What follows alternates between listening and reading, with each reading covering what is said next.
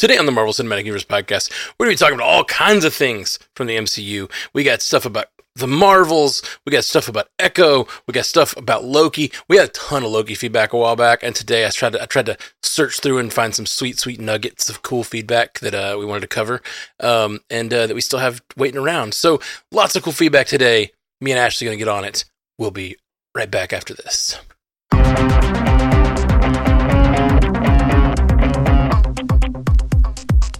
Welcome to the Marvel Cinematic Universe podcast. My name is Matthew Carroll. And I'm Ashley Coffin. Ashley, how's your week, my friend? It's good. It's good. I'm sore from bowling, so I decided to make some life choices and start not coming home and just sitting down. I'm gonna Ooh. like go for a walk or something. I don't know. Because it's like when you do an activity like that and you're like, oh wow, I am not in any form of shape. Dude, bowling is deceptive because, like, it, fe- you know, what's this, the like stereotype of a bowler is like an older, like chubby dude. Like, that's just like the stereotype. It's like, yeah, my grandpa bowled all the time, you know, because I think it's like a thing where guys could go and drink beer and like it's just a stereotype we all have in our heads. But then you bowl and you're like, oh my gosh, my body hurts so bad because like it just it's not that it's hard, it just uses muscles that are you never use. Like I never turn to the side and swing si- uh, like a 14 pound ball. Like it, it- it's it feels like uh it's heavier like I don't know. My, my fingers are also huge and I don't have my own ball. So like Mm. I always have to use like the there's o- the only like 14 to 18 or whatever like size balls even fit on my fingers. So I have to do that and that's no fun. yeah, please. I'm like an eight. I was like, do you have those little kid balls? The four? I'll take that. they put a duck pin bowling alley uh, at our at, at- in Birmingham. Have you ever seen that? Is that like what they put the things up for the kids or? No, duck pin bowling is like a specific type of bowling. I don't know if it. Huh. I don't know if it like predates bowling alley, like the the regular kind you think about, or if it's like it looks like it would predate. Like it's the pins are smaller and you hold like a little ball. It's like a skee ball almost. Like you just hold a Hmm, little ski ball and you roll it down, and it's it's apparently harder. From I don't know, whatever. But uh, the the the reason it's really clever is they can do it in the cities. It's becoming popular in cities because the out the the actual lanes are half as long, so you can Oh. like use a lot you can use your space more efficiently so in the city it's like places can be like yeah we're a bowling alley but it's like only half the space you know it's pretty cool Oh, that's pretty cool. yeah they did cool. they had one in Birmingham. it was a lot of fun Yeah. Plus, when you're drinking, like I was, you don't even realize how much, you know, how long we played for like three hours. oh yeah I was like, keep bringing those beers. I'm a superhero. drink it or not if you're having fun it like it really gets to you like you could just get lost in something a few years ago i had a, a vr headset and it was really good for me exercising because i'd wake up every Yeah. morning and play vr and i just i was like you know what i need an excuse to do a lot of cardio in the mornings or whatever so like i went and got a vr headset and like i justified it i guess with, with saying it was for exercise which that's all i've used it for so far is like playing beat saber and um, yeah. it's been great. It's been awesome. But my shoulders are absolutely killing me because like I just get in the moment and I'm having fun and I'm like singing the song and like slicing Yeah. these like blocks and then uh, my shoulders just started like radiating pain when I stop and I'm like, oh gosh, I gotta pay. T- I gotta like pace myself, but while I'm getting back into this. Yeah. Cause then I hate when you start working out and then you, it just hurts and then you can't, you physically can't work out for like two or three more days. Yeah, exactly. You have to let it sit. And I'm like, ugh, Exactly. going up the steps is going to suck tomorrow, you know? Like, The last few years, I've set a goal that I would do 11,000 minutes of some type of exercise. It doesn't have to be extreme. It could just be walking. It could be playing Beat Saber, whatever. Just 11,000 minutes, which is about 30 minutes a day. And I Yeah. haven't reached that goal any of the years I've set it, but I've like made it always like motivates me to get close to it, you know? Uh, but this Yeah. year, I'm like, I can do it. I don't have a lot of traveling to do this year. I'm a lot more at home. Like I can do this. And uh, so, yeah, I'm trying to get caught up. But every time, I, like you said, when I hurt myself, I'm like, dang, I'm I'm falling three days behind. I got to figure out how to like do extra minutes on other days. yeah, it's, it's a rough, it's hard. Yeah. Okay. Well, today um, there's not really any real big MCU news going on. Um, they're really they're really in like a lull right now um, for all the news. Honestly, um, we, we're we're prepping for uh, multiverse news uh, that we're recording tomorrow, and it's like uh, there, there's a few big things, but like it's it's a light it's a light week. Yeah. Of course, we always think it's going to be a light week, and then we hear then we go on and it's like a two hour episode or whatever because suddenly there's just a bunch of stuff that drops. So who knows? Tomorrow may be a huge news day. But um, yeah. Uh, so no real Marvel news. We're just gonna dive in on some feedback. Um, Let's do it. I, I went through, like I said in the intro, and like pulled out some that just seemed cool from like all over the feedback that we had left over from Loki and Echo. I always feel bad we don't get to anyone's feedback, but like we get too much to get to it all. So on a week like this, it's like, yeah, let's get back to some of those that like were really interesting that we just never got to talk about. Yeah. Um, Eric Capaz, one of our patrons, says, Hello, Jam.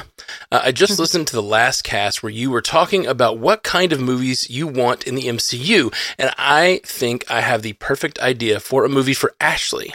Ooh. It is essentially one of the episodes of the X Men animated series, but turned up on every level. A body horror period piece where we see the origins of Mr. Sinister. It takes place in the 1800s and starts out as just Nathaniel Essex studying genetics and he finds out about mutants, likely at a carnival freak show. He wants to understand them and he kidnaps them and runs experiments on them, including things like dissection and vivisection. Over the course of the movie, uh, he begins to experiment on himself, and you see very small changes occur uh, to his looks as w- as the movie progresses. Toward the end of the movie, he becomes the full sinister that we see in the comics and the cartoons, uh, with the white skin, black hair, red eyes, and sharp teeth, etc. In this episode of the cartoon, an ancestor of Charles Xavier is an opposing force uh, to his mania, and I don't like that idea for a movie. Uh, perhaps the police in London are looking for him, and as he is a respected doctor, they might enlist his help trying to find the killer, and he becomes sinister just as they figure it out. Uh, he could also be conflated with Jack the Ripper in the movie. What do you think, Ash?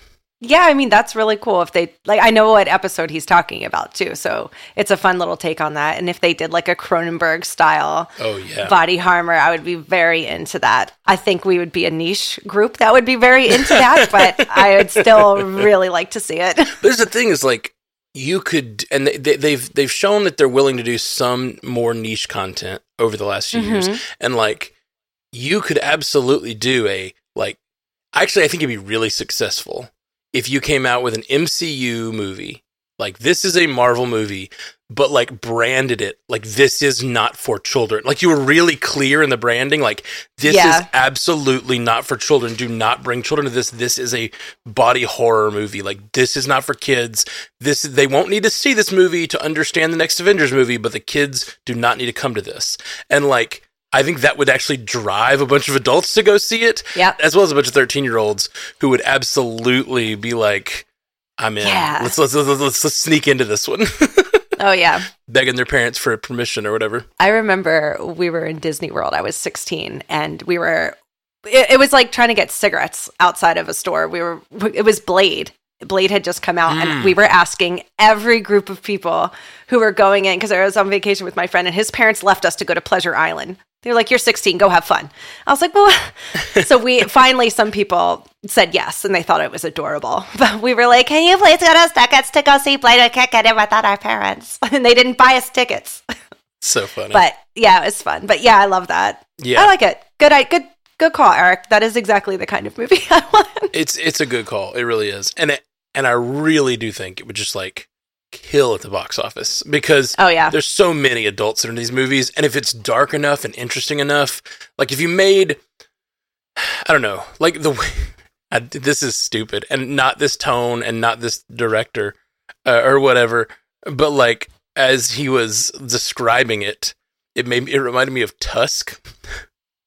oh yeah. like- Wasn't that Kevin Smith? Yeah, it was Kevin Smith. Love Kevin this would Smith. be right up his alley. Yeah, you know what? Honestly, he would be amazing. Like, Yeah. I was going to say Body that- horror. Yeah. Well, yes, but like, Marvel, X Men, he loves it, man. He I does. loved listening to his podcast after Endgame. He was crying for me. Oh, yeah. I was like, he sounds like us. dude, yeah, he's he's uh, Fat Man Beyond th- that podcast. If you don't know it, um, it's really really fun. And if you're a fan of Kevin Smith from like the '90s movies and stuff, it's just cool to hear a guy that you. You knew he was a fan of all this stuff because of the way he wrote his movies, but like hear him just geek out about stuff is fun. Um, but Yeah, actually, like the more I think about it, I was thinking about Tusk and like, but but no, I need a more serious director. But no, it would be kind of great if it was just Tusk, like like that, just like you know, creepy, t- creepy, sort of like low budget horror vibes, you know. But I don't Oh, know. yeah. that that that would be cool in the Marvel universe. I don't know if that vibe would be cool for the creation of Mister Sinister. Like, I want, I think this creation of Mister Sinister being dark and really rated R or whatever would be cool. But I don't know about Kevin Smith for Sinister. They keep talking about Roxxon. It's one of those other things that's just a uh, thing they leave out there and it shows up in everything. And I'm like, I'm pretty sure somehow that's connected to Essex Corpse And, or I don't know. I feel like it, it keeps popping up and they don't Right. actually do anything with it. And I'm like, those are the things I don't like. They did it a lot in um, the TV shows a little more. They did it in Agents of S.H.I.E.L.D. and they did a little more Roxxon stuff uh, in Peggy Carter uh, or Agent Carter. Like there were just some like it, it was really neat. They kept kind of just like the different bad guys just kept having ties to Roxxon, and now they're they've showed they've thrown it in Loki. Um, it definitely feels like they could totally do something with Roxxon or or tie it to Essex Corps, like you like you were saying. Give us a little more background on what Roxxon is and who, because it's always this evil thing, like. But they've never explained why Rock. I guess just Roxxon is just evil because they're a corporation in this universe. But like, which you know i'm not totally opposed to that idea but like i kind of wish there was like a good like sinister uh, no, no pun intended character at the at the behind Roxxon yeah. I love it i love it good job eric i like that joey mitch says hey everyone i have a theory for the ending of echo that i don't believe anyone has mentioned yet and i apologize if i missed it if so uh, hopefully, this doesn't get pushed into the pile too far. No, only a few weeks. Only a few weeks past uh, when it came out. uh, during the episode five reaction, you were saying that you think Maya healed Fisk during the hammer scene, but I don't think that happened after all. I think that that is what she was trying to do, but he never actually handed her the hammer uh, before they came back to the real world. I think they were using the hammer as a symbol for his past trauma and his anger, and if he had handed her the hammer, she may have healed him. Uh, when he came back, he said, What did you do? Um, which you could theorize is just him basically saying, uh, That was really weird and made me feel weird. Thoughts? Thanks for everything. Um, sure. Maybe. Yeah. He it, it did sound like a what did you do to me kind of Yeah. like what did you do to me kind of what did you do? But it's possible. Yeah, I, well, I think like if even if he didn't get healed, maybe he maybe it was a. I think that scene is supposed to be revelatory to the audience and to him about his pain, like how his like source of his trauma and his source for his entire like villainy and like what he's done what he does with his life is this this thing he's never put down and the way he thinks of that hammer as a source of strength it's actually it's just a source of pain and it's a source that's he's trapped he's trapped in that room you know and i think like Mm. even if he didn't get out which i think joey's interpretation here is, is great i actually like it a lot I Mhm. like the idea that like this is introducing the idea that that hammer is supposed to be put down and like he now has the choice over time to think about it. We could return to that hammer just like we return to the cufflinks as like a symbol of of that that one episode. Now we can return to the hammer as this like source of like you know, he's thinking about whether he should let this hammer go, you know. Yeah. One of the funniest memes I saw after that episode came out was it was like a picture of Darcy and it was showed the picture of the hammer in the Daredevil series and then the hammer from Echo and it's different.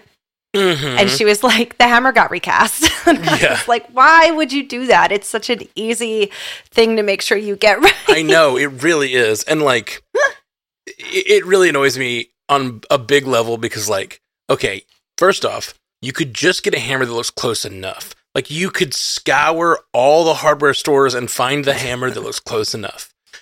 Like, it doesn't even have to be perfect. You can just, mold just really close. But that's the thing. That's the thing that drives me crazy. These are the people who like forge Mjolnirs like in the re- in real forges and like have real metal objects created for these like fantasy elements, but they can't get a freaking hammer from the other series correct. It makes me really mad. yeah. Yeah. what the hell, Marvel? What the hell? I know. The, though I wouldn't even have noticed No, me if neither. somebody didn't post that. Me neither. 100%. Unless I watch those two episodes really close together, Never would Yeah, have noticed. But And it is funny. They're counting on us not noticing. yeah, they're like, maybe nobody's going to look into it. It's like, that Yeah. man's playing Gattaca. We noticed. We thought we would, but we did. Um, that is so exactly what Star Trek has been doing to us forever. They like change little things about the ships or this or that, and and, and for a long time it was just like, hey, you know, the, the the fans won't notice. But then, like, especially the things they did, you know. 50 years ago on an episode that was slightly different and like people are still complaining about it to this day because they had no idea what fandom would be at this point and how the, the little things we would focus in on. It's so funny. Yeah. They hate us. Yeah. they've they've created this thing in in Star Trek now, and it yeah, I I hate it. Uh, my buddy Dave from Star Trek Universe podcast, like he likes it. He thinks it's like relieving, but they have this thing they call the temporal war. And sometime within between like now in the show and like the 30th century, there was a war that caused a bunch of time travel, and so they can kind of like get away with the fact that things are a little different. Oh yeah, it's a Mhm. temporal war. Like the temporal war caused some changes. It's all good. and like I hate that. I am like, no, Yeah. that means everything's different. You change one thing, butterfly effect, man. They're like, oh yeah, all the stuff's still canon. It's just little little aesthetic changes. I'm like, no, that's not how it would work. No. Uh, Tisk tisk Star Trek. tisk tisk Star Trek. I love you. I love you, Star Trek. Um, Kelly McKim says, Hey, Matt, Jeff, Ashley, and any guest pandas. Uh, I'm mind blown. I've now watched the Loki finale episode three times, and it just gets better and more heartbreaking each time. This is not at all how I expected this to end, and yet it feels perfect. I'm not sure how deeply metaphorical the writers were going with the episode. During my first watch, I was kind of put off by the ending for Sylvie and Mobius, especially. It just felt sad and without in fulfilling any real purpose for their characters. After watching again, I'm just wondering if each of the team members' endings represented a resolution that Loki never really got in his life. Uh, Mobius uh, represents Loki's acceptance of Odin's death. Odin continues to watch his kids from somewhere in the ever after, but can no longer interact with them. Ooh. Uh, B15 steps up to the le- leader Loki always wanted to be. Victor Timely is returned to his timeline to live his destined life free of influence of lies and manipulation, much like Loki could have lived if he had never been adopted. Sylvie uh, gets to find herself and explore possibilities without the giant burden of being a god. I don't know if this was intentional or if I'm obsessing over it uh, because I'm so sad the story has reached a conclusion. Uh, I hope uh, that we see each of these characters again in the MCU. I have loved each of the Disney Plus shows except uh, except for the last episode of Secret Invasion. But hey, maybe that was one of the timelines that died in the trail of flailing noodles. one can dream. But Loki has been my favorite. I can't wait to hear your thoughts. Laters, Gators, Kelly. Ooh, ooh, some deep stuff there from Kelly. What do you think? Yeah. Um yeah, I mean all of that definitely works out. And I understand what what they're saying. It was just kind of like Sylvie and Mobius were like, Well, Loki's there. That's it. All right, I'm gonna go. You, I'm gonna go. And I, I felt the same way too.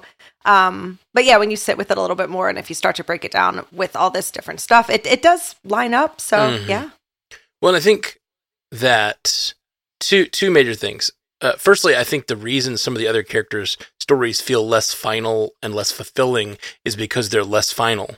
Um, Right. I think that Loki was intend. This was intended to be Loki's final episode. I think. Now maybe he'll come back for some sort of like little thing with with Thor in the future. We all want it. It would be great. Secret Wars, please give us that.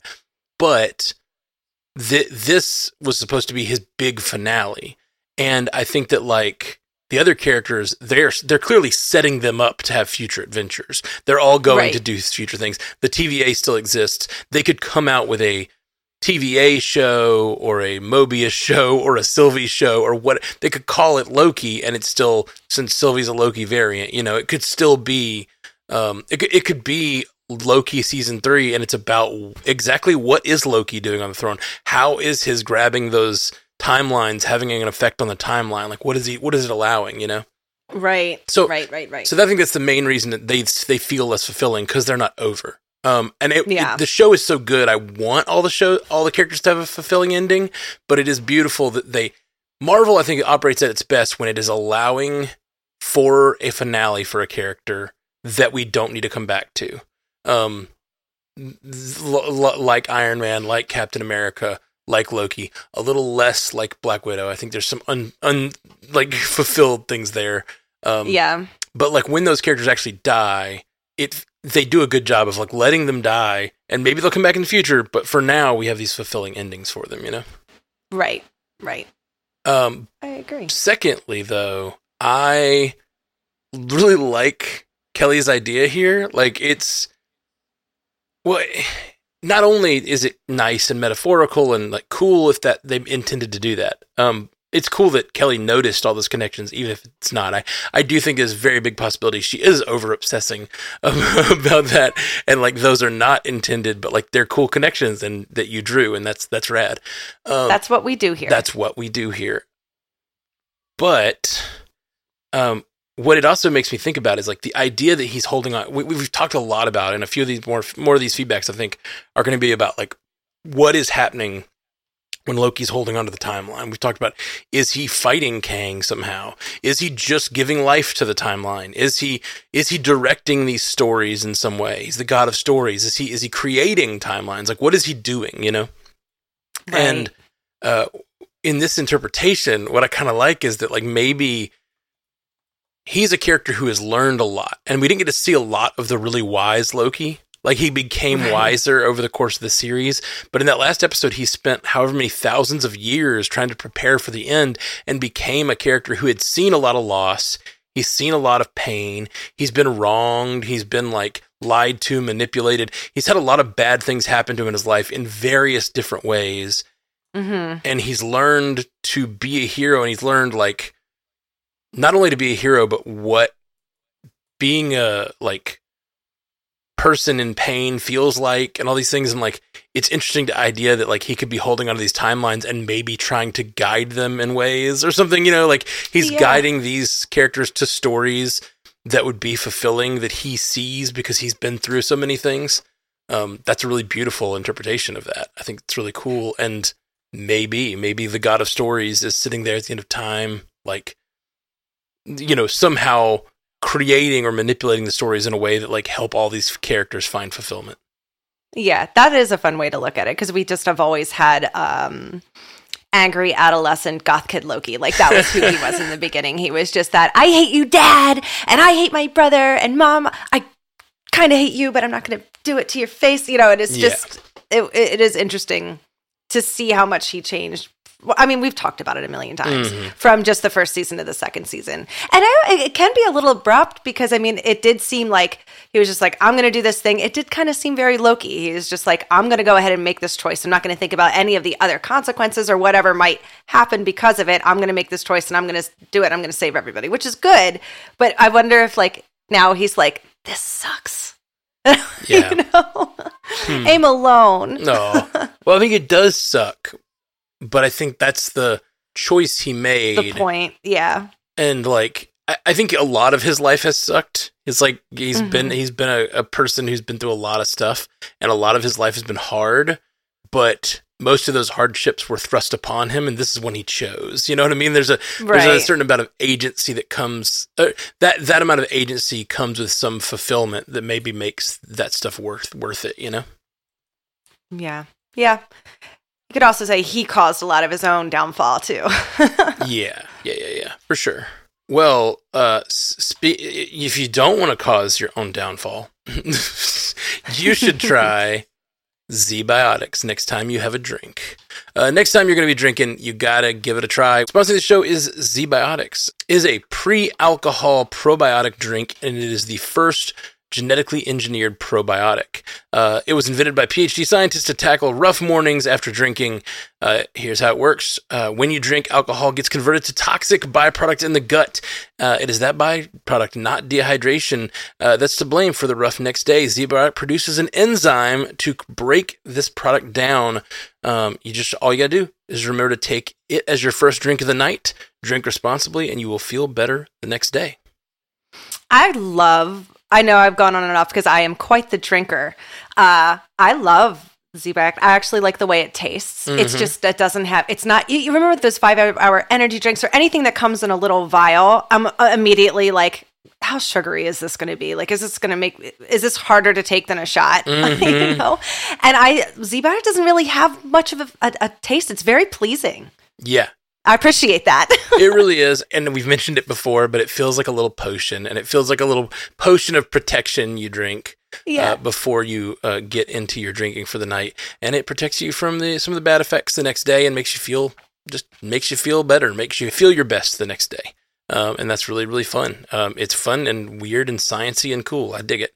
Yeah, it's great for concerts because like most concerts nowadays are uh, in the middle of the week. Mhm. And I'm old, man. This the shows the doors open at eight. The show starts at nine or ten. You're home by twelve, and you're drinking. And I can plan on you know confidently going to work, feeling great. You know, coming home, working out. I just have all the energy without you know any worry. Mhm. absolutely. Super Bowl Sunday is right around the corner, and I will be drowning my sorrows of not getting in with the Eagles for a second year in a row. Oh no. Uh, I know with with ZBiotics, I can I can drown as much of those sorrows as long as I want. well, uh, yes. Uh, so have have a ZBiotics before you uh, before you drown your sorrows or celebrate uh, for this this Super Bowl this uh, uh, coming week. Um, this week, this Sunday. It is this Sunday. Yeah, Yeah. I think so. Uh, you can go to zbiotics.com slash MCU to get 15% off your first order when you use MCU at checkout. ZBiotics is backed with a 100% money back guarantee. So if you're unsatisfied for any reason, they'll refund your money, no questions asked. Uh, remember to head to zbiotics.com slash MCU and use code MCU at checkout for 15% off. Thank you, ZBiotics, for sponsoring this episode and our good times. Woo! All right, and getting back to you guys' feedback, we got another Loki theory here. Uh, Super Kodu ninety three says, "I have a theory. I have a theory. There's a demon." Sorry, anybody? um, no, that's uh, it's from the Buffy musical. It's one of the songs. One of Oh. the songs at the beginning is when they're all trying to figure it out. They have to, "I have a theory," and then they they say their theory. Um, so I can't hear that phrase without saying it. So SuperCodu93 says, I have a theory. Uh, after watching this episode, that brings me to a theory about how the entire multiverse saga could possibly end uh, involving Loki. We know by the end of episode the episode that Loki is the sole controller of all time, which makes him arguably the most powerful being in the MCU. But I would also like to point out that Scarlet Witch was able to control all of reality and was also one of the most powerful beings in the MCU. Mhm. Assuming that we haven't seen the last of Elizabeth Olsen, my working theory is that when we get either Kang Dynasty or Secret Wars, the only people who could ever have potentially stopped Kang or Doom are six people who have who each have the abilities that correspond to each stone in the Infinity Gauntlet. Um, it's a crazy Mm. theory, but I think Wanda and Loki could be two out of the six people who have the powers to stop Kang or Doom. Um, anyway, that was all. Love to hear you guys' thoughts on this. Am I crazy for thinking this? could you think of anybody else who could be seen uh, on that list uh, with Wanda and Loki? Laters Gators, hashtag glorious purpose, hashtag fun is infinite. Love it. Hmm. So, Hmm. first off, just like our last uh, l- listener who wrote in, yes, you're crazy. Yes, you're obsessed. This is this is a this is a deep crazy theory, and we also probably I love it. Yeah. Oh yeah. um, I, I love it. It's a lot of fun, and I we always get these. Like we get a lot of these sorts of feedbacks where it's like, what if these things map on to the the Infinity Stones because it like we we're also trained to do that after years of the Infinity Saga. Um, Mm-hmm. So I don't know if it'll map onto that, but I do like the idea a lot of needing these characters from time and space that maybe were villains when we last saw them, like Loki, uh, which he'll be a villain last time the characters in the you know Right. the the the uh, the the movie had seen him, and then uh, Wanda, who like you know last time they saw her, she was she was dying after resurrecting zombie monsters and stuff. So it would be really rad if they brought in these characters that we hadn't seen in a while, and they needed to join forces to like stop the threat. yeah. I mean, I guess uh, not villain wise. Who who else do we have? We have uh, Captain Marvel. Yeah, Captain Marvel. Who else I, I, is the Stones at this point? Well, see, Captain, Captain Marvel's tough because she is the she got her power from the Space Stone, but I think of her as more of like a power hero. Um, but Yeah. she did get her powers from the Space Stone. Well, well, let's look through the stones. So, like, we got the Space Stone. Like, is there anyone that like controls space, can b- bop around in space? You know, the Silver Surfer. Are we talking about all over? I mean, could be because they could bring new characters in really to do this. Absolutely. That's why I want to kind of go away from the Infinity stuff because Sure. it's so hard to let go of as it is. so that would be a really good uh, way to bring in X Men or, or people Sure. from a you know Fantastic Four or different Avengers or whatever. Absolutely. Yeah, I'm trying to think of characters. I was just thinking of using the stones as like a rubric for like the other four we're looking for. Like, are there good space people? Like, would there be a good? I mean, you could say Captain Marvel because she got her powers from the space stone, but yeah, I don't know. hmm And then you've got like like I, yeah, I don't know. I don't know. There's definitely people like another very powerful person that would be interesting would be the uh, love or eternity. Like that character's out there. Um, absolutely could be someone they'd call on, and and you just get these like crazy powerful, you know, all reality Scarlet Witch, all time Loki. Um, you know this this love character that has we don't even know what her powers really how they will manifest yet, but they're amazingly powerful. Yeah, And uh, yeah. yeah, I don't know. I don't know. Hmm. Who else do you consider like the most powerful characters? Like, I do think Captain Marvel's up there, In what we have as the MCU now, or, just in all or of from Marvel? any of the uh, stuff that might be coming in. Sure. Ooh, a Jean Grey would be very powerful. Oh yeah. Ooh yeah. Phoenix Force Jean Grey showing up. Yeah, well, that's what they would have to do the whole Phoenix saga before we even, unless they they do a bold move and just bring her in already having the Phoenix Force when she can control it. Maybe they think that story's done. I think they're very likely going to bring in characters from the Fox X Men in their current forms, and then we're also going to get new X Men. Like, I I just don't see them at this point with with Deadpool coming in. I don't see that they're not going to bring in the old X Men to connect, but I also think they're going to start, as they've done with Kamala Khan, start seeding X Men into the or seeding mutants into the new universe that will eventually need to like form up to become the yeah, X Men. yeah. trying to think. There's there's so many. I just can't wait till to start pulling. I just Yeah. can't wait till they start bringing people in. I can't wait for Deadpool. Yeah, me too. What's gonna happen? what? See, yeah, like for me, I, I, I'm gonna I'm gonna do the exercise just to see if anybody pops into my head. So we got the Power Stone. Is there like the who's the most powerful? What would be the like to, to imme- immediately? I go to Nova because like if they do Nova and like they go back and he was guarding the Power Stone when it was like taken by Thanos, and at the same time Oh, he's yeah. guarding the Power Stone, all of the other Novas are killed, and he's guarding the Power Stone. Like suddenly he's like maybe he's infused with power from the Power Stone, but he's at least infused with the power from all the other Nova Corps that have died. So like suddenly he's just maybe maybe they maybe they had like whatever technology the Nova Corps is using to like funnel their power into one another. If at least that's how I think it works from comics. Um, Yeah, maybe they were starting to power it using the Power Stone, and then like all of that Power Stone energy gets like funneled into Richard Rider or whatever. oh, that'd be cool. Yeah, that'd be cool. He could be a badass power uh, power representative for that. Hmm. um, what are the other stones? Soul. Who's the who's the most soulful in the MCU? Man, this, yeah, that's kind of hard. Who who's the heart of like You know what? It, you know what they could do? They could if they if they did this like, and we're we're, we're talking about this crazy theory uh, from Super Kodu, which I think is I think it's bonkers, but I enjoy the the, the exercise, so it's fun. Yeah, Um, yeah. They could use that moment to give Nat the closure because she was sacrificed for the Oh. Soul Stone, and she is kind of like the like like her and Hawkeye were always kind of like the soul of the team in many ways, especially during the blip. She was the soul of the team, you know. Yeah, yeah. They could bring her back to do to Hmm. do that. I don't know. Definitely do that. You could bring the Watcher in at some point. He was super powerful. Oh, yeah. He's just finally like, I've had enough of watching all this stuff. Now I have to get involved. Oh yeah, I mean, if you just wanted to do just god level characters, like you've got Yeah. like like you said, like he said, Loki, Scarlet Witch, uh, Uatu, uh, Nova, Captain, like all these. Sentry. Ooh, Sen- Sentry, yeah, which they're trying to bring Sentry in. Um, Yeah. Superman analog. So that's a whole thing. Mm. What's the what stone am I missing? My brain is not getting to the the sixth stone. There's soul, power. Reality. Reality. Space.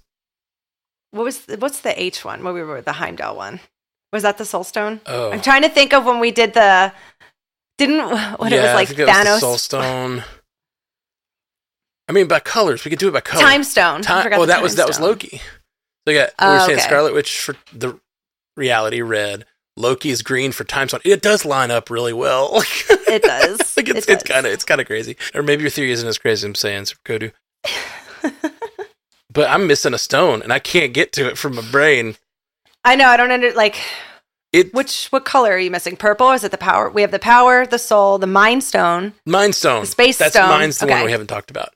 So the Mind Stone, Charles Xavier has to be the Charles Mind Xavier. Stone. Yeah. Has to be the Mind Stone, or uh, Jean Grey possibly. But hmm yeah, You could do power. You could do Magneto. It depends on what side he would be for for power. Mine could be Xavier, and then Soul could be Jean because Jean was like everything. And I feel like a lot of the X Men stuff goes around with Jean. hmm She's like the heart of of the X Men. yeah, yeah.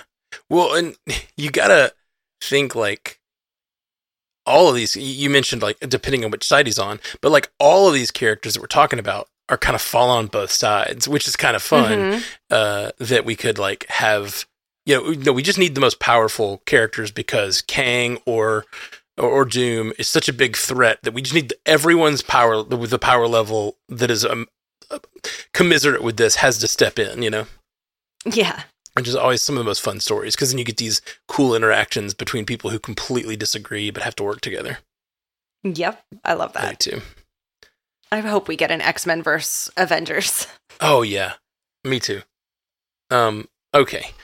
Justin Alexander says, first off, I do remember calling y'all jam at one some point, though I don't know if I was the first. However, I ended up uh, in the top seven percent of your listeners, and I strive to be in the top one percent. I will do better next year. Yeah, come on. We have a lot of people claiming that they were the first one to send in jam. We did have a few. We did have a few. I dig it. yeah. Um, I know that uh, one thing that I didn't realize was that um, Riley, who's been doing their social media, had been calling us Jam as well. Like it- she got it Mm. from somebody who sent it in on the show, but they she'd been uh, using it in our uh, thing, like Jams all together this week. So like you know that that that I think that's popularized it to some degree, which I like. It's cool. um, Justin continues. Uh, thank you, Justin, for planning to be in the top one percent this year. I dig it. Um, I think I, I think those top one percent always have to be people who've like gone back and listened to the whole show from the beginning, which people tend to do. yeah. So like it's hard to compete with those folks because if you listen to every episode that comes out, there's always some people who are going through every episode, which is wild and amazing. Thank you guys for doing all that. It really means the world. That that's that show's uh, entertaining enough for that. Love it. Justin Alexander continues. Okay, so Loki was the shit, and I love the Marvels. Both properties exceeded my expectations. Uh, Loki's transition on the gangway is so rewatchable, uh, and that series has far surpassed all the Disney Plus series for me. Something I'm curious about uh, now for each of you, including your guests from the other Stranded Panda podcasts. Uh, which Loki is your Loki now? Is it the one who Thanos snapped? Sorry. Oh. or is it the one uh, who knows what kind of god he needs to be? Hmm. The Marvels was done so well, uh, was so incredibly fun, and I, like Matt, has spoken to already, feel so much more connected to Carol's character than ever before. Her reason for self isolation and not coming back to see Lieutenant Trouble was so heartbreaking. Uh, the bilingualism of the prince was so, so good. Um, Miss Marvel is a treasure, admittedly. Um, I didn't like the Disney Plus series as much as everyone, but I thought she was fantastic throughout. I've heard rumors that they removed a we work better as friends line uh, from Valkyrie's interaction with Carol, uh, which is, if true, is disappointing. I think we all felt that energy between the two of them in that scene, so they definitely should have kept it. Uh, why the hesitation, Disney? Uh, anyways, keep jamming on and being the best MCU cast out there. Laters Gators, Justin. Hmm. hmm. Lots of cool stuff there. Yeah. Uh, so who's your Loki? Oh, mine's still um, the the Thanos snapped one. Mm. I like our original Loki. I'm going with the the series Loki. I just it's just it's it, well for for one thing we still he's still the same Loki for the first half, and most of the stuff I love most about Loki is in that first half. I guess um like the stuff from Ragnarok. I could take or leave the stuff from Dark World. He's the best part. He's one of the best parts of that movie, but I could take or leave that parts of his character development. And then uh, I, Ragnarok is fun, but it's it's it's still kind of more of the same. I really like I like the journey that he goes on. I just would have liked to see what would have happened if when they like say they didn't meet up with Thanos' ship and they would have gone back and and it was obvious that Loki was on already on the path of changing who he was and we never got to see him be the hero in front of the people that we want him to you know the, that think he's you know the villain you know, in Cap yeah. and everybody. He never got to get that hero savior thing in front of them. That I feel like he, it's not that he needed it, but I would have liked to see it. Yeah. But at the end of Ragnarok, you could tell that he was on this path to change and him trying to, you know, stop Thanos himself.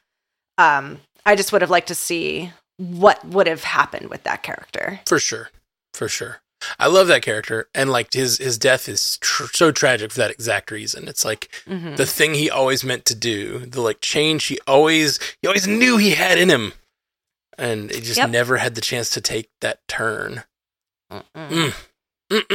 When he did try, it got him killed. yeah, he did try. Well, it, yeah.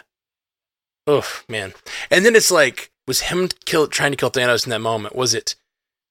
Obviously, it's a it's a good act. It's a it's a great act. He's doing the right thing, but it's also him literally holding the knife to borrow the metaphor from uh, uh, Doctor Strange Multiverse of Madness. Like was it would it have been better if he had done something slightly different that maybe would have given the knife to someone else or like allowed someone else to take that shot because he's not he's not the strongest or best fighter he's the deceptive one so you know what i mean like right Right. It's almost like it, it, it, reminds me of a trope that I think happens a lot in movies where like the villain finally makes the turn and does the good guy thing and it kills them. Like they do something yeah. they do something good but stupid. You know what I mean? yep, yep, yep. And I thought I, I, do like that it it was so powerful to do it at the beginning of that movie mm-hmm. too. It just really set the tone. Oh, for sure. so it was hard to you know, as hard as and sad as it was, I still I'm like, my heart died with that one. Mm, I, I completely understand where you're coming from.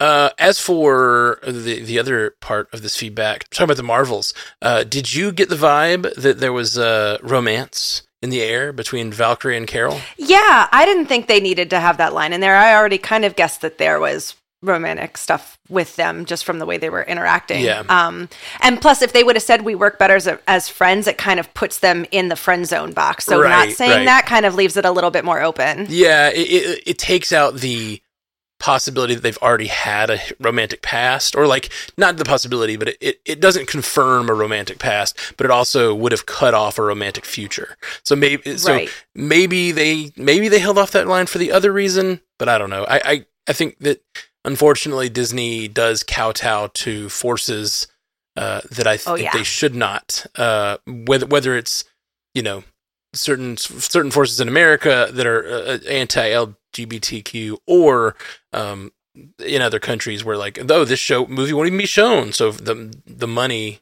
the money talks and they just do it. They have one toe in the pool, and it's like you need to jump in. Yeah. Let's stop messing around. Yep, I, I agree. And like, you know, not every character has to be gay either. Like, there's a lot, like, there's because there's a lack of representation in that area.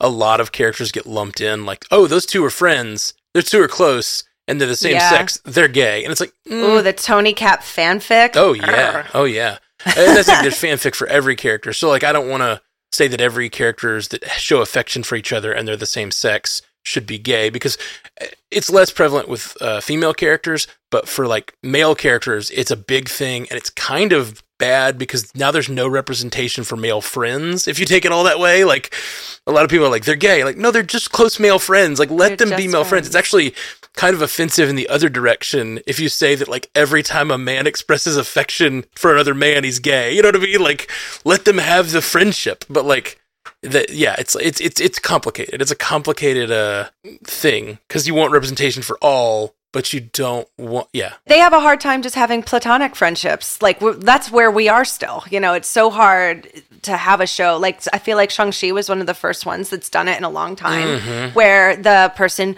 wasn't in love with the lead, wasn't trying to fall in love, wasn't doing it for love. And I feel like um, Cap and Natasha's relationship really gets overlooked with that because these two were just friends the entire time. Sure, they had that. There might have been. Who knows? I like to think that there was. But for the most part, they were just really good friends. And you, you just don't see it that much in the movies. It's always got to have a romantic angle or someone's got to fall in love or this and that. And you just don't really need it. So, like, if you can get out of it, like, let's just start changing the stories, the way that the stories are told. I, I think you're right in most semi i was actually thinking about it this week i think it was when we were doing our episode last week with uh, me and jeff and uh, i do think that the the mcu doesn't fall into that trap as much as other um movie properties do like there's a lot of these properties that don't really have a romance angle i think like, well, Like- particularly the team up movies almost never really, like they don't they just don't focus on the Like, romance what? What do you mean? I'm trying to think. Like, I just don't think of these movies. Ultron, Nat and Yeah,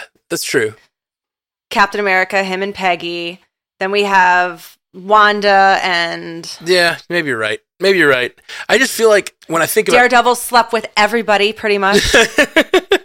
I mean, come it's true, on. it's true. Jessica Jones with Luke Cage, plus whoever else, you know, they, Yeah. Luke Cage with everybody. I I agree. I'm not saying it doesn't exist, but I do think there's like I think it is less prevalent in the MCU than in other properties. I don't know. Maybe I'm wrong, but I think like there's definitely examples of romances. Like that's not the obviously, but like I think there's less. Like I don't feel like every movie has to have it. Maybe I'm wrong. no, they don't have to, but I feel like they kind of do. But- well, I can't what I guess think of one now that doesn't have it besides Shang-Chi. That's a good- Ant Man and what's her face? See, that's the, Ant Man okay, and the Wasp. I guess what I'm getting at is when I think of these movies, I don't think of those plot lines as much, and I think that like it's because it's not that they don't exist, is that they're not the focus of the movies as much. Oh well, you're not watching it like a white woman. That's like porn to me. The will they, won't they, the almost kissing, the breathing in each other's faces and having to pull away. That's what I'm here for. And then the boom, boom, bang, bang stuff. Come on, okay, okay, okay. zoned in. You go watch Bridgerton. You'll see Someone- exactly what I mean. All that. I, I guess to someone who grew up on like you know. Uh, ni- 90s, early 2000s romantic comedies, like that. There's a different level of like what you're watching a movie for. Um, we were watching. Uh, I stayed in a hotel room this weekend, and we watched uh, Serendipity, and and like Oh, Kate Beckinsale, John Cusack, and she forgot her glove. it's the worst. It's the worst. It's terrible.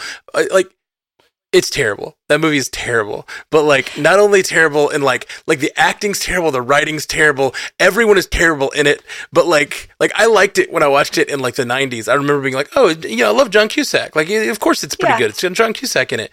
And like rewatching that movie, I was like, "This is the most wooden acting. You can tell that no one in this movie is buying in at all." And it's like no one really fits the vibe of the movie. Like it just doesn't work. The movie does not work. But on top of that, it is like one of the biggest examples of like that like let's teach people the worst exa- the worst lessons about love that there possibly is. You know what I mean? Yeah, wasn't isn't Serendipity a little? Is it a, a restaurant or it's a, a pastry restaurant or something? in the mo- actually, I didn't watch the whole movie. There was not a pastry restaurant. Oh. when I, oh. w- the scenes Okay, was talking I thought about. that, that that was like we're gonna meet back here in Serendipity. and blah, No, blah, blah. maybe that's a different movie. But I just know I always wanted to go eat that whatever they ate. they might have eaten something good earlier. I, we watched like the last thirty minutes, and it's just terrible. But like the the plot of the movie is something like, and I'm gonna get it a little wrong, but like something like they meet and they they share this amazing few hours together, Mhm. and then they decide that she decides not to give him her phone number because if they're supposed to be together, the universe will bring them back together. And so Serendipity. Yeah, exactly. So she writes her phone number on a dollar and spins it and says if like if we're meant to be together, it'll come to you or something. And it like and Yeah. sure enough, it does five years later and blah blah blah blah. It's a whole thing. It's like it's just like the dumbest stuff. Like it's the dumbest possible. it's so romantic. It is not. It is not romance. it is no real form of romance. Romance in reality requires like both parties to work to like build that relationship, not to be like, I guess the universe will bring us together. No, if you like him, give him your number. Yeah. Nope. Nope. when you're as hot as Kate Beckinsale, you got to make them work for it, baby. Okay, but bringing it back to the MCU, um, yeah, I think that like you're right. I'm wrong.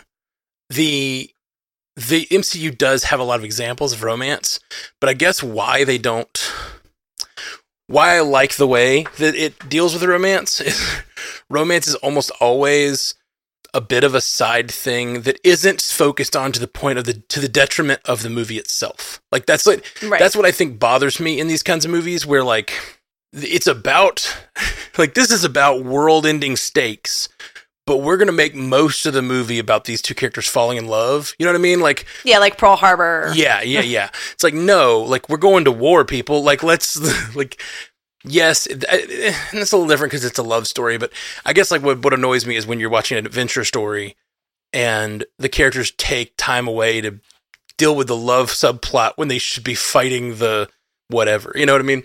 Um, Yeah. And, and so that I think that the MCU tends to not do that. Like it tends to have romance because characters have romance. Like Pepper and Tony fall in love, but it's like over the course of three movies, it's sort of this like in the background thing happening because you know they kind of like each other from the beginning. And yeah, there's a few examples Yeah. where it does kind of override it, and I think those are the examples that like.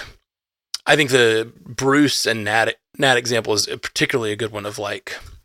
I think that that one kind of overrides the rest of the story a little bit like in that like yeah well, well i will say this it overrides the story for the first bit and i think it, it, it rightfully gets a little pushback but i think the whole point of that is like it's overriding the story for bruce but not for nat Right. like nat makes the dis- call she has to make and pushes him off that thing i need the other guy right now Yeah.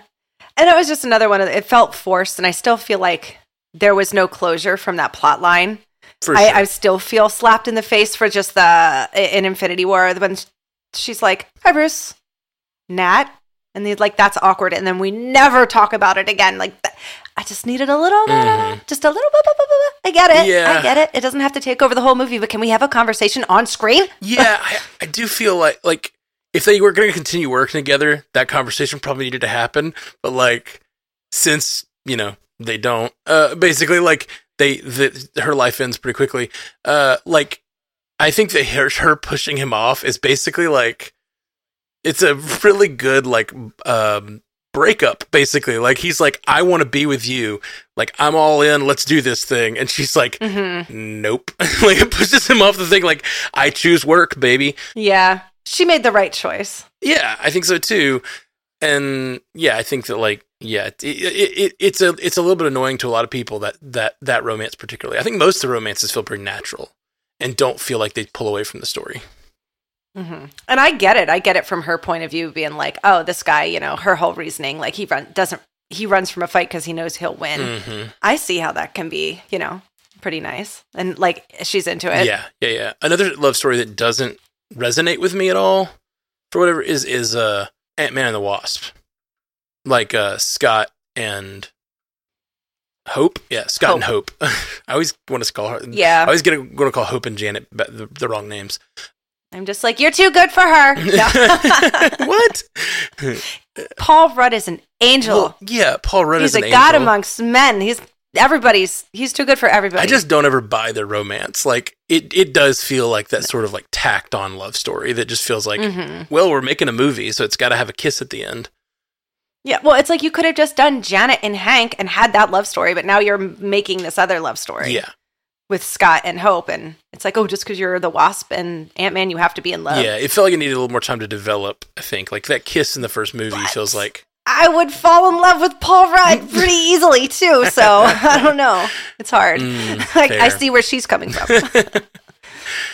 Okay, before we move on, let's talk about our other sponsor today, Beam. That's Beam's Dream Powder that we love so very much. it helps me dream that I'm falling in love with Paul Rudd quickly. fall into those dreams so much more quickly, uh, so much more restfully. I get to have the whole relationship because I stay asleep, which is very rare for me. But well, it is a science-backed healthy hot cocoa for sleep. Um, and uh, we talked about it before, but it's something that's really helped all of us sleep. Like if you're having a hard time sleep, or you can just make it uh, a part of your nightly ritual. Just sip on a little warm, warm hot cocoa, and you feel so nice and sleepy afterwards. I love it. I've made my own concoctions because I think it's fun. You can flourish it a little Ooh. bit because it is like a really nice hot drink. We talk about it. You can have it in the tub. You know, I put a little chocolate in mine, a little marshmallow, and I, you know, flourish it up a little bit. I love it. It is like a, it's routine for me now. That's that sounds so amazing. You all know I got a house this last year, and like that's the one thing we don't really have here is a good tub. And I, I really wish I could uh, mimic your your ritual there with the tub and the and the and the beam dream powder. We got to take it when you go to the hotels. Oh yeah, good call, good call. Well, today our listeners get a special discount on Beam's Dream Powder. Their science-backed, healthy hot cocoa for sleep with no added sugar. Uh, better sleep has never tasted better. Um, other sleep aids can cause next-day grogginess, but Dream uh, contains a powerful, all-natural blend of reishi, magnesium, L-theanine, melatonin, and nano CBD to help you fall asleep, stay asleep, and wake up refreshed. The numbers don't lie. In a clinical study, 93% of participants reported Dream helped them get better sleep. Uh, if you want to try Beam's best-selling Dream Powder, get up to 40% off for a limited time when you go to shopbeam.com slash mcupod and use code mcupod at checkout. That's shop, B-E-A-M dot com slash mcupod and use code mcupod for up to 40% off. Yes, yes. Get it? Start sleeping better. Start sleeping better. Get me some of that, Mhm. that sea salt caramel, baby. hmm All right, turning back to our, uh, our our feedback here. We got a few more. Uh, let's see. Oh, uh, I didn't even realize we had another patron in this list. Sorry about that. We moved to the top. Uh, Rachel Mundy says, uh, one of our patrons says, "Hi pandas. Uh, I just listened to your Marvel's feedback episode and wanted to start by saying, Ashley, I'm so sorry someone sent you a rude slash mean message. Uh, so wanted to send Aw. some send you some love. Um, I always love your takes and the energy you bring to the show. F the haters. You're excellent. Oh, thanks, girl. I agree. Aw. I agree. um, now I want to jump on the hype bandwagon because I loved the Marvels so so much. Give the give me flerkens, give me musicals, give me complex women forgiving, loving, and holding each other up. Similar to you, my only complaint is give me more of all of it. also, I remember after Thor Ragnarok, I sent my first feedback to you guys, hoping uh, for a Carol slash Valkyrie ship, and that hug and cameo cameo have me vindicated. I remember that email, actually. go. I Nice. absolutely remember that. Love it, love it. That scene is queer canon now. That got it. Love it. Uh, feeling really excited about the MCU after the incredible Loki finale. Yes, I did look away every time Victor turned into spaghetti and the joy that was the Marvels. Um, love the pod and network and you guys 3000. Rachel. Oh, we love you 3000, Rachel. Yeah, for real. Um, Shoot, Love it. shoot. Sorry, it took so long to get to the feedback. I guess it was in the Marvel stuff. yeah, yeah. I went through and just tried to find some good, fun stuff from all the feedback. uh, I know. Don't ever thing. stop writing in that much feedback. I mean, as you can see, we will get to it. It, it you know, but Yeah. I love it. I love going through it. So, yeah, you know, even if we haven't read yours yet, just keep sending it in. It'll get there. Yeah, I didn't even realize I put two uh, two in here that talked about Valkyrie and uh, Valkyrie and Carol uh, having a relationship. Hot topic. Hot topic, apparently. Yeah. Um, the that's the other thing is when I'm when I'm sorting it, I try to remove things that are the same, so we just don't talk about the same thing over and over. But like, yeah, uh, that one had a lot of different stuff in it. happy accident. Yeah, happy like happy accident. There we go. Um, but thank you, thank you so much, uh, Rachel. And uh, you are vindicated. They definitely have some vibes going, and uh, I completely understand your need to turn away from the spaghettification. I was like all up in there, like, oh, look at how they're doing it. yeah, you're you're you're getting close. you're leaning in. You're getting close to the screen, and Rachel's uh, clo- closing them eyes. Grace Swan says, Hey, y'all. Uh, listening to the latest episode of the MCU podcast and loving Ashley and Matt throwing out ideas for the genre of hitman romantic comedy. Uh, and as soon as Ash, man, okay, I did not realize I put these three t- together. This We is are on the very, lesbian this is a very lesbian, uh, heavy three three Woo! feedbacks. I love it. Here for it. uh, hit uh, and as soon as Ash mentioned uh, Kate Bishop, I was like, bingo, a Kate Bishop, a Kate Bishop hitman romantic comedy featuring everyone's favorite little sister assassin, Yelena, uh, would be golden. Yelena continuing her killing for hire gig, all while getting friendly with our favorite wannabe Avenger, Kate Bishop. After seeing them on screen briefly in Hawkeye, I think uh, they would be so charismatic and chaotic at the same time. If they were trying to pursue a relationship all while being so vastly different in their approach to heroing, uh, would love to see it for all time, always, Grace. I'm with you, Grace. I would absolutely love that. And I think those two characters would be fun with it. Yeah. They could just keep them bi curious, even. Just have fun with everybody. yeah, it could. It, it- they could. They could. And that is the thing. Like I, I, eat with or without the romance part of that plot line. I think I, we. I don't think we've ever talked about it, but I think the two of them and like a like whatever some sort of assassin road trip movie would be amazing. it. I love it. Love that idea. I love that idea. And like, yeah, make it make it a, a some some sort of romantic relationship or not. I'm down either way, but like I just love those two characters. I would love to see them interact more. Uh, they they they only had a few scenes together, but like it, we all remember how connected they are. And I think with the ending of the Marvels, like clearly they're setting up them all to be together in some way. Yeah. And I just hope the whole time Yelena just keeps calling her Kate Bishop. Kate Bishop. Why are you so angry, Kate Bishop? I really like that in the context of a uh, of a love romance relationship. Like Me too. just holds holds the back of her head, like romantic looks into her eyes. I love you, Kate Bishop. but you're so annoying, Kate Bishop, but I still love you. just keep keep calling her by her full name the entire time. the whole time. Um, apparently, this next one's from Hooker Magnificent. I don't know. I love it. Hello, everyone. Uh, I hope all is well and the sun is shining on you today. I've been thinking a lot lately about everyone mentioning Tiamut and a few other big moments that no one has talked about or mentioned in the MCU. It's popular subject to talk about nowadays. Uh, while Tiamut is huge and insane as hell, it did happen in the middle of the ocean, uh, the middle of nowhere really how many eyes were actually on the moment at as it occurred. He's talking about the celestial uh, coming Right. from the ocean. Weren't Um, people on the beach seeing that stick out of the water? Or I don't think so. a different film. I think it was a different film. Uh, I think it was just in the middle of the ocean, as far as I Okay. remember. But you, you may be right. I I haven't rewatched in a while. Um, it can very easily not be spoken about, but I honestly keep thinking to myself, how in the hell has not a single person or egg, because he means Twitter egg, uh, pointed know. to the fact that a 250 foot tall alligator was fighting a 250 foot tall bird skeleton uh, with a robe and a stick uh, and a at the Great Pyramids. Millions would have watched and filmed and gone live. Uh, I think it would have consumed the news, right? I don't know. It bothers me. Weird. LOL. Thanks, guys. Hooker magnificent. They could be like, it was just a drone show. It was just Yeah. a fireworks Oh, and yeah. drone and Yeah. LED screen shows. That was really. Did you guys like it? Wasn't it great?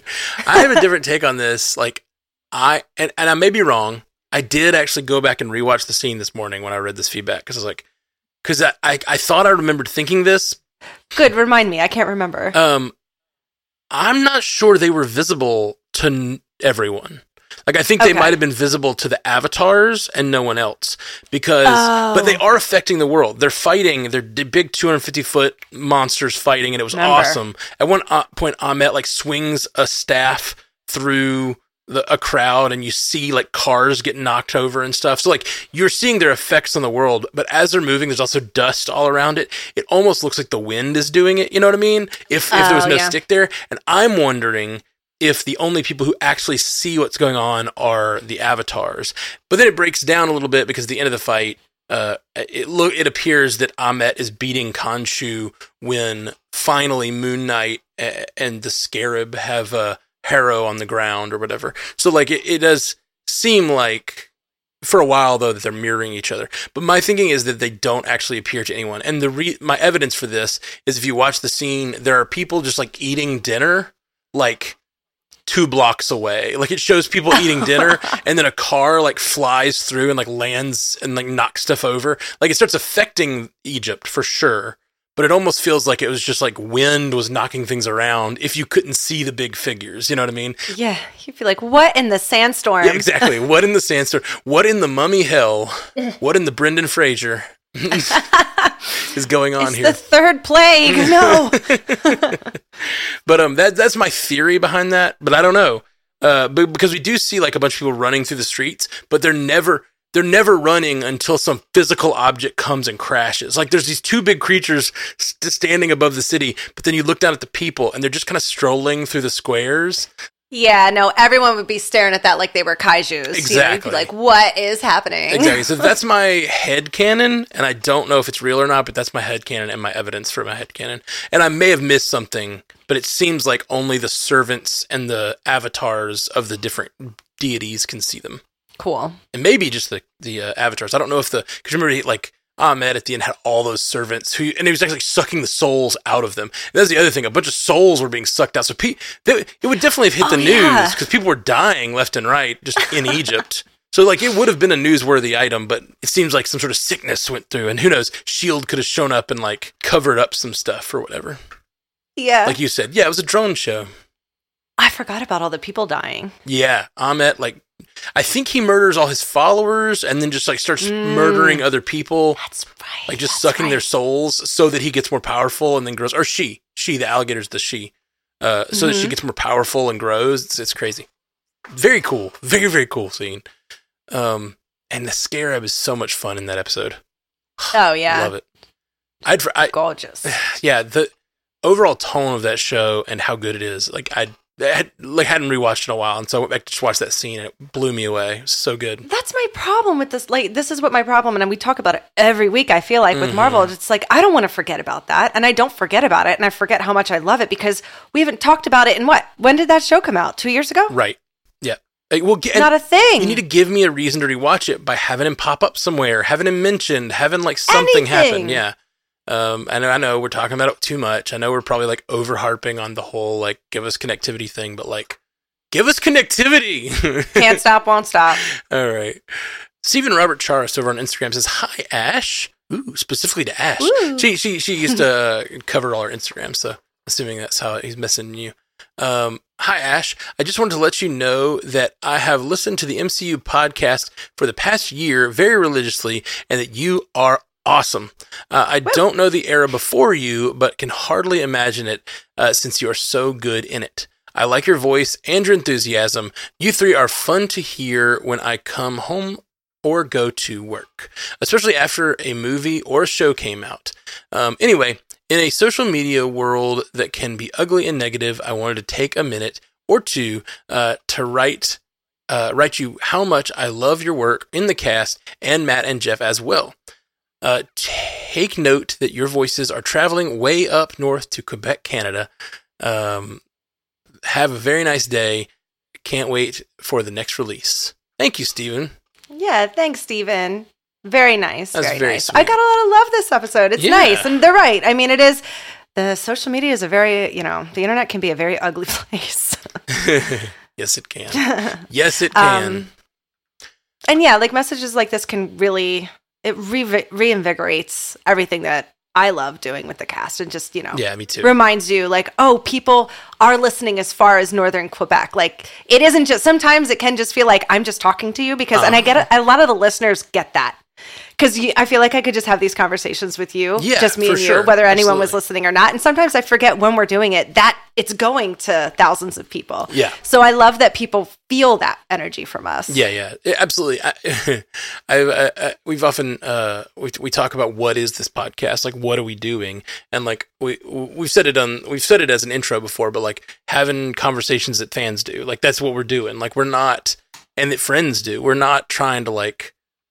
We're not trying to be reporters. Like that's the thing. Like other shows on the, you know, like we, we've talked about. Uh, someone someone wrote it a while back. Like why did y'all start multiverse news? Don't you talk about MCU cast new MCU news? Like we do, but we don't like report on it. We're like talking about it and like geeking out Right. about it. Like this is a fan show where we're just like talking about the thing we like. Um yeah, it's just it's just it's it's fun and like I I as someone who listened to a lot of podcasts before this, before before we started this, like a lot of what that did for me, and I think what we get a lot of messages from people. It's like I didn't have time to just sit around and hang out with my friends and talk about Marvel for an hour every week anymore. You know, like it used to be that I would like be on the phone or do whatever with like friends hours or two every week, and it's really nice to have that sort of conversation, be able to like sort of like listen in and communicate with us uh like through the through the social media and stuff um Mhm. it's just a it's just a great it's I, I love doing this. I love doing this and i yeah. really glad that people out there resonate.